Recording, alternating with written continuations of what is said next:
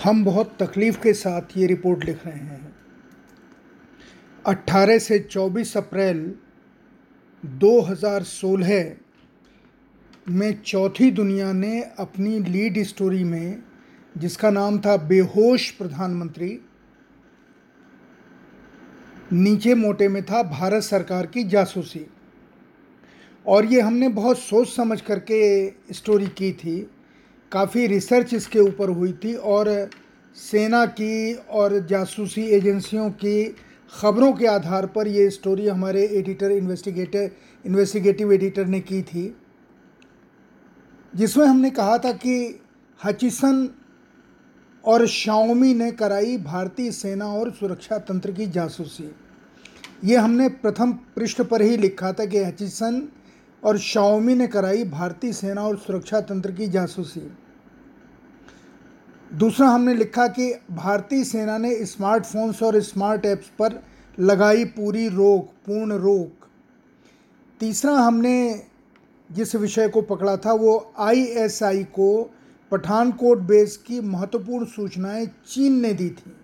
आप ध्यान दीजिए, पठानकोट में जो इतना बड़ा हमला हुआ था, वो हमने उसके बारे में लीड दी थी भारत सरकार को आईएसआई को पठानकोट बेस की महत्वपूर्ण सूचनाएँ चीन ने दी थी। इसका मतलब यहाँ की जासूसी चीन के द्वारा हो रही थी और चीन पाकिस्तान को सूचना दे रहा था। हमने ये साफ़ लिखा। हमने ये भी लिखा कि थल वायु और नौसेना में नहीं होगा किसी भी स्मार्टफ़ोन का इस्तेमाल। ये डिफेंस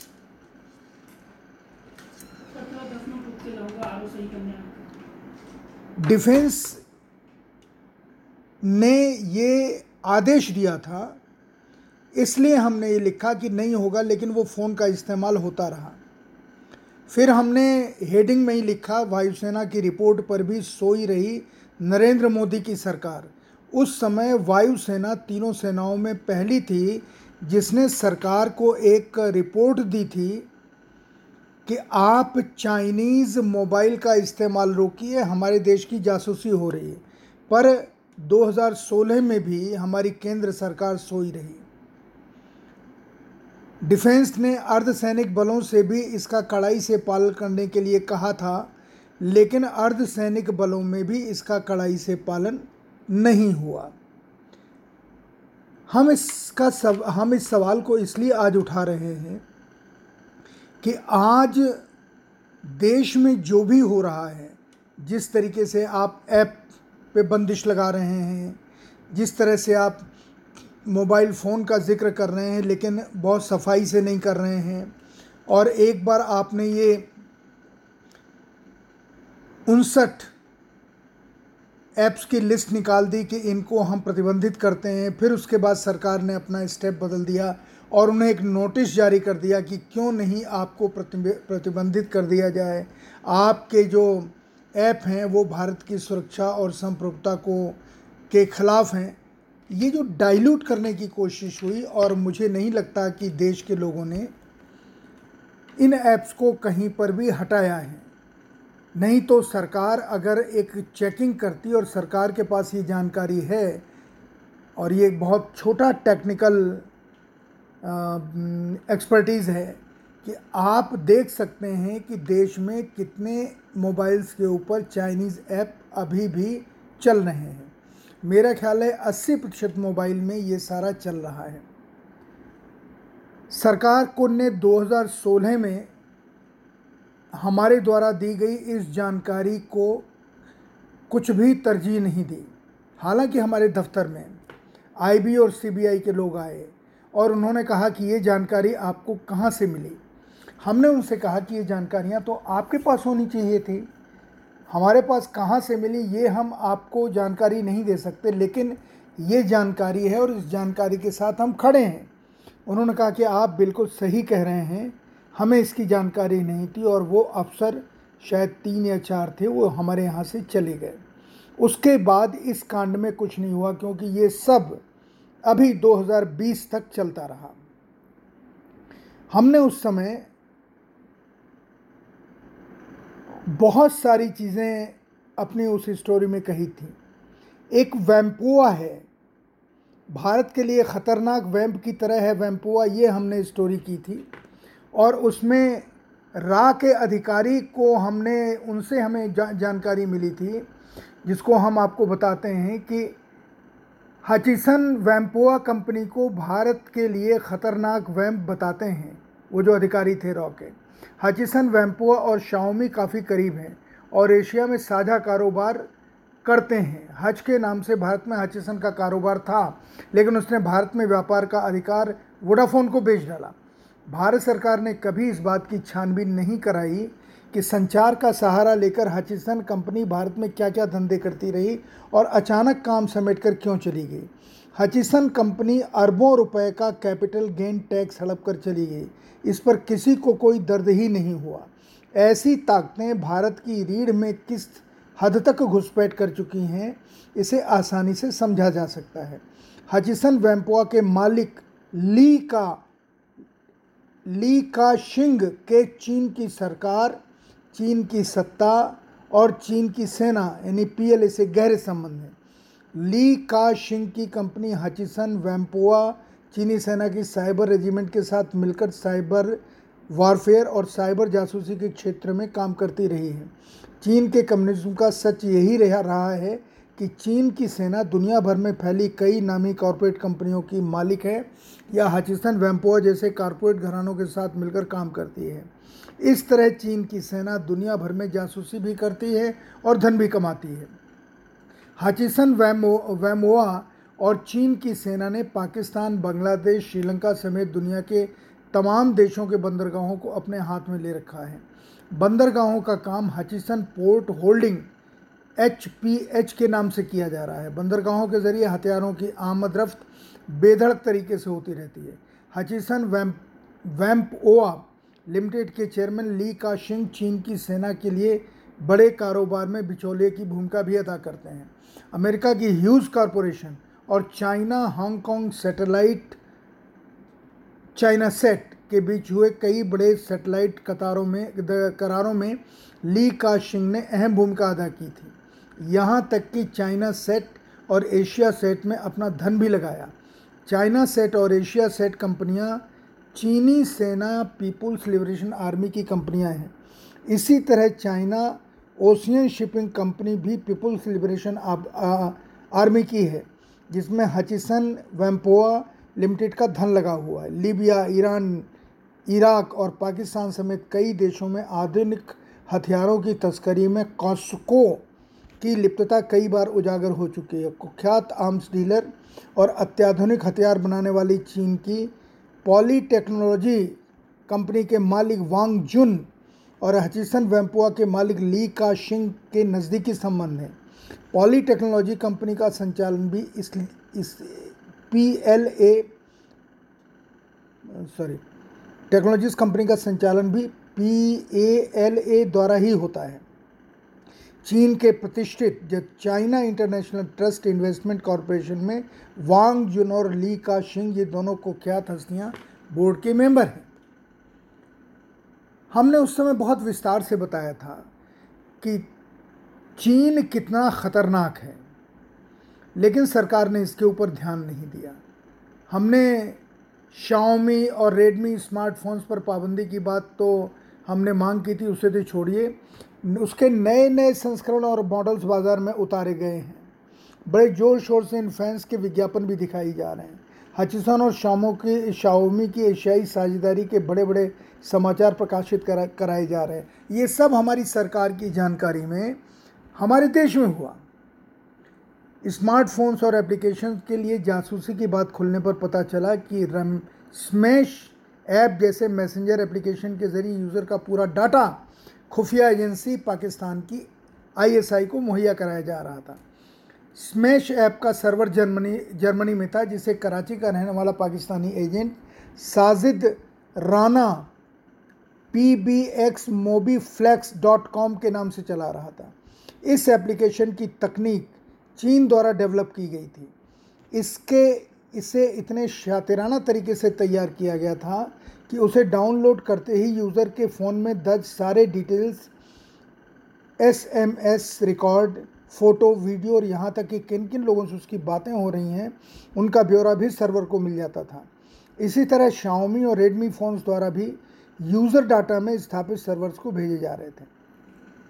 मैं इस पूरी स्टोरी को यहाँ इसलिए दोबारा आपके सामने रखने की कोशिश कर रहा हूँ ताकि आप देखें कि हमने भारत सरकार को 2016 में जो सूचनाएँ दी थी, भारत सरकार ने उसके ऊपर कोई काम नहीं किया।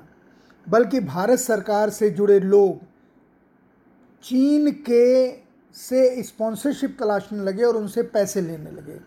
अब राजनीतिज्ञों में कौन कौन पैसे ले रहा है, ये एक दूसरे के ऊपर आरोप लगाने वाले लोग इस बात को खोल रहे हैं। कोई कांग्रेस को खोल रहा है, कोई बीजेपी को खोल रहा है, कोई पीएम केयर फंड को खोल रहा है, कोई आरएसएस को खोल रहा है। हो सकता है व्यक्तिगत भी बड़े फ़ायदे किसी ने लिए हों, पर मुझे सिर्फ़ इतना लगता है कि क्या हमारे बीच में से देश का कॉन्सेप्ट ख़त्म हो गया है? जब हमने कहा कि पठानकोट हमले जैसे आतंकी घटनाओं में शाओमी और रेडमी स्मार्टफोन्स पर की वजह से जासूसी हुई, सरकार ने उसके ऊपर कोई ध्यान नहीं दिया। हमसे आके जानकारी भी ली, लेकिन हम, लेकिन उस जान के ऊपर जानकारी के ऊपर कोई काम नहीं किया और अब एक नाटक हो रहा है, इनको बंद करने का। और मैं इस बात पर बिल्कुल निश्चिंत हूँ कि किसी भी तरह से, किसी भी तरह से हम चीन से दूर नहीं जा सकते। चीन के जितनी बड़ी कंपनियाँ हैं, वो भारत में इतना इन्वेस्ट कर चुकी हैं कि भारत सरकार उससे बाहर नहीं जा सकती। बैंक ऑफ़ चाइना हमारे यहाँ काम कर रहा है। हमारे यहाँ हर क्षेत्र में चीन का 60 से 70 प्रतिशत तक दखल है। हमारा बाज़ार 60 प्रतिशत चीन के हाथों में है। हमारे यहाँ की हर चीज़ में चीनी कंपनियों का इन्वेस्टमेंट है। यहाँ तक कि पेटीएम अली बाबा के कब्ज़े वाली कंपनी है, जिसे भारत सरकार की सहमति से पहले वो भारतीय स्वामित्व वाली कंपनी थी पेटीएम उसे भारत सरकार की सहमति से और उनकी राय से अली बाबा को इसमें शामिल किया गया। हमारा पूरा फाइनेंशियल कंट्रोल इस समय अली बाबा के पास है। बैंकों में सारे सर्वर चाइनीज़ लगे हुए हैं। सूचना के सारे सर्वर चाइनीज़ लगे हुए हैं।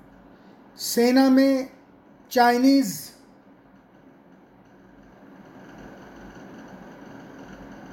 बुलेट प्रूफ जैकेट का ही इस्तेमाल नहीं हो रहा है।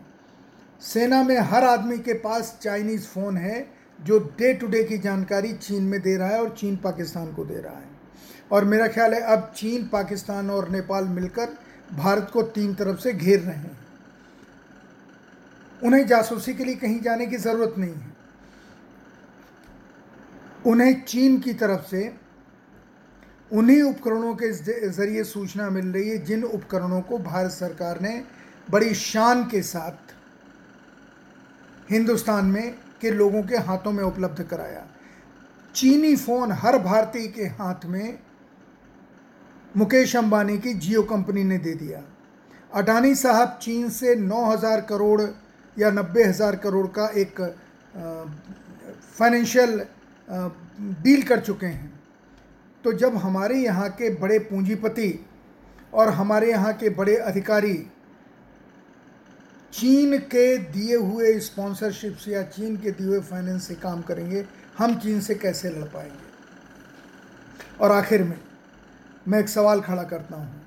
अमिताभ बच्चन, सलमान खान, शाहरुख खान जैसे लोग चीन के प्रोडक्ट का प्रचार कर रहे हैं। किसी ने नहीं कहा है कि हम इन प्रोडक्ट्स को छोड़ेंगे। उसी तरीके से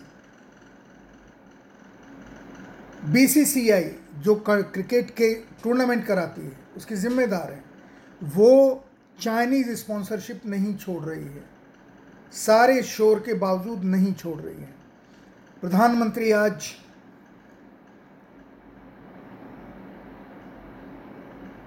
तीन तारीख को सीमा का दौरा कर रहे हैं और उस जगह गए हैं गलवान घाटी में, जहाँ पर हमारे 20 जवानों की शहादत हुई और वो शायद वहाँ जवानों से और जो घायल हैं उनसे बातचीत भी करके आएँगे। पर प्रश्न दूसरा है, प्रश्न ये है कि ये खबर हमारे यहाँ उनका टेंट लग कैसे गया हमारी ज़मीन पर? हमारी सेना वहाँ थी, सारे उपकरण थे, लेकिन उनका टेंट हमारे यहाँ लग गया जिसे उखाड़ने में हमारे मंत्री कहते हैं जनरल विजय कुमार सिंह। कि उस टेंट को देखने में कि इसमें क्या रखा है, विस्फोट हो गया, जिसकी वजह से झड़प हो गई। लेकिन एक दूसरी खबर आई है, वो ये कि हमारी आँख के आगे देखते देखते चीन ने अपना एयरबेस बना लिया गलवान वैली में ही।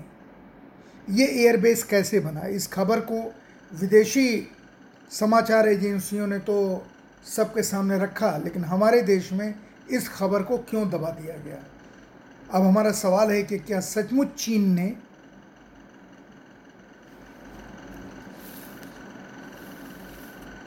वहाँ एयरबेस बना लिया है? अगर बना लिया है तो हमें ये मानना चाहिए कि सिर्फ़ गलवान वैली ही नहीं, लद्दाख भी आज ख़तरे में है और इसकी रक्षा करने की ज़िम्मेदारी देश की सरकार की है, देश के लोगों की है, देश के प्रधानमंत्री की है। पर अगर टेलीविज़न चैनलों के ज़रिए ये लड़ाई लड़ी जाएगी तो मुझे इसमें कोई संदेह नहीं है कि हम गलत खबरों के आधार के ऊपर खुश होते रहेंगे और हमारे वाइटल पॉइंट्स जहाँ पर, जहाँ की सुरक्षा हमें कड़ी करनी चाहिए, वो सुरक्षा हम कड़ी नहीं कर पाएँगे। क्योंकि टेलीविज़न चैनल सरकार की सूचना के आधार पर कम और अपनी कल्पना के ऊपर ज़्यादा खबरें दे रहे हैं। सारी खबरें ऐसे आ रही जैसे ये ज़ीरो पॉइंट पर हों। सब होटलों में बैठे हैं लद्दाख के, लेह के। बहरहाल, मैं पत्रकारों के ख़िलाफ़ नहीं जा रहा हूँ। जो देशभक्त पत्रकार हैं, उनका एक नज़रिया है। जो देशद्रोही पत्रकार हैं, उनका एक नज़रिया है। पर मैं सिर्फ़ ये मांग दोबारा करता हूँ कि हमने जो 2016 में स्टोरी की थी, बेहोश प्रधानमंत्री, उसे हम दोबारा पूरा का पूरा छाप रहे हैं और हम चाहेंगे कि देशवासी देखें कि हमने जो लिखा 2016 से 2020 तक कितना सही साबित हुआ और 2020 में भी सरकार उसका नोटिस नहीं ले रही है और हमारे देश की जासूसी जैसे हो रही थी, अभी भी वैसे ही होती जा रही है।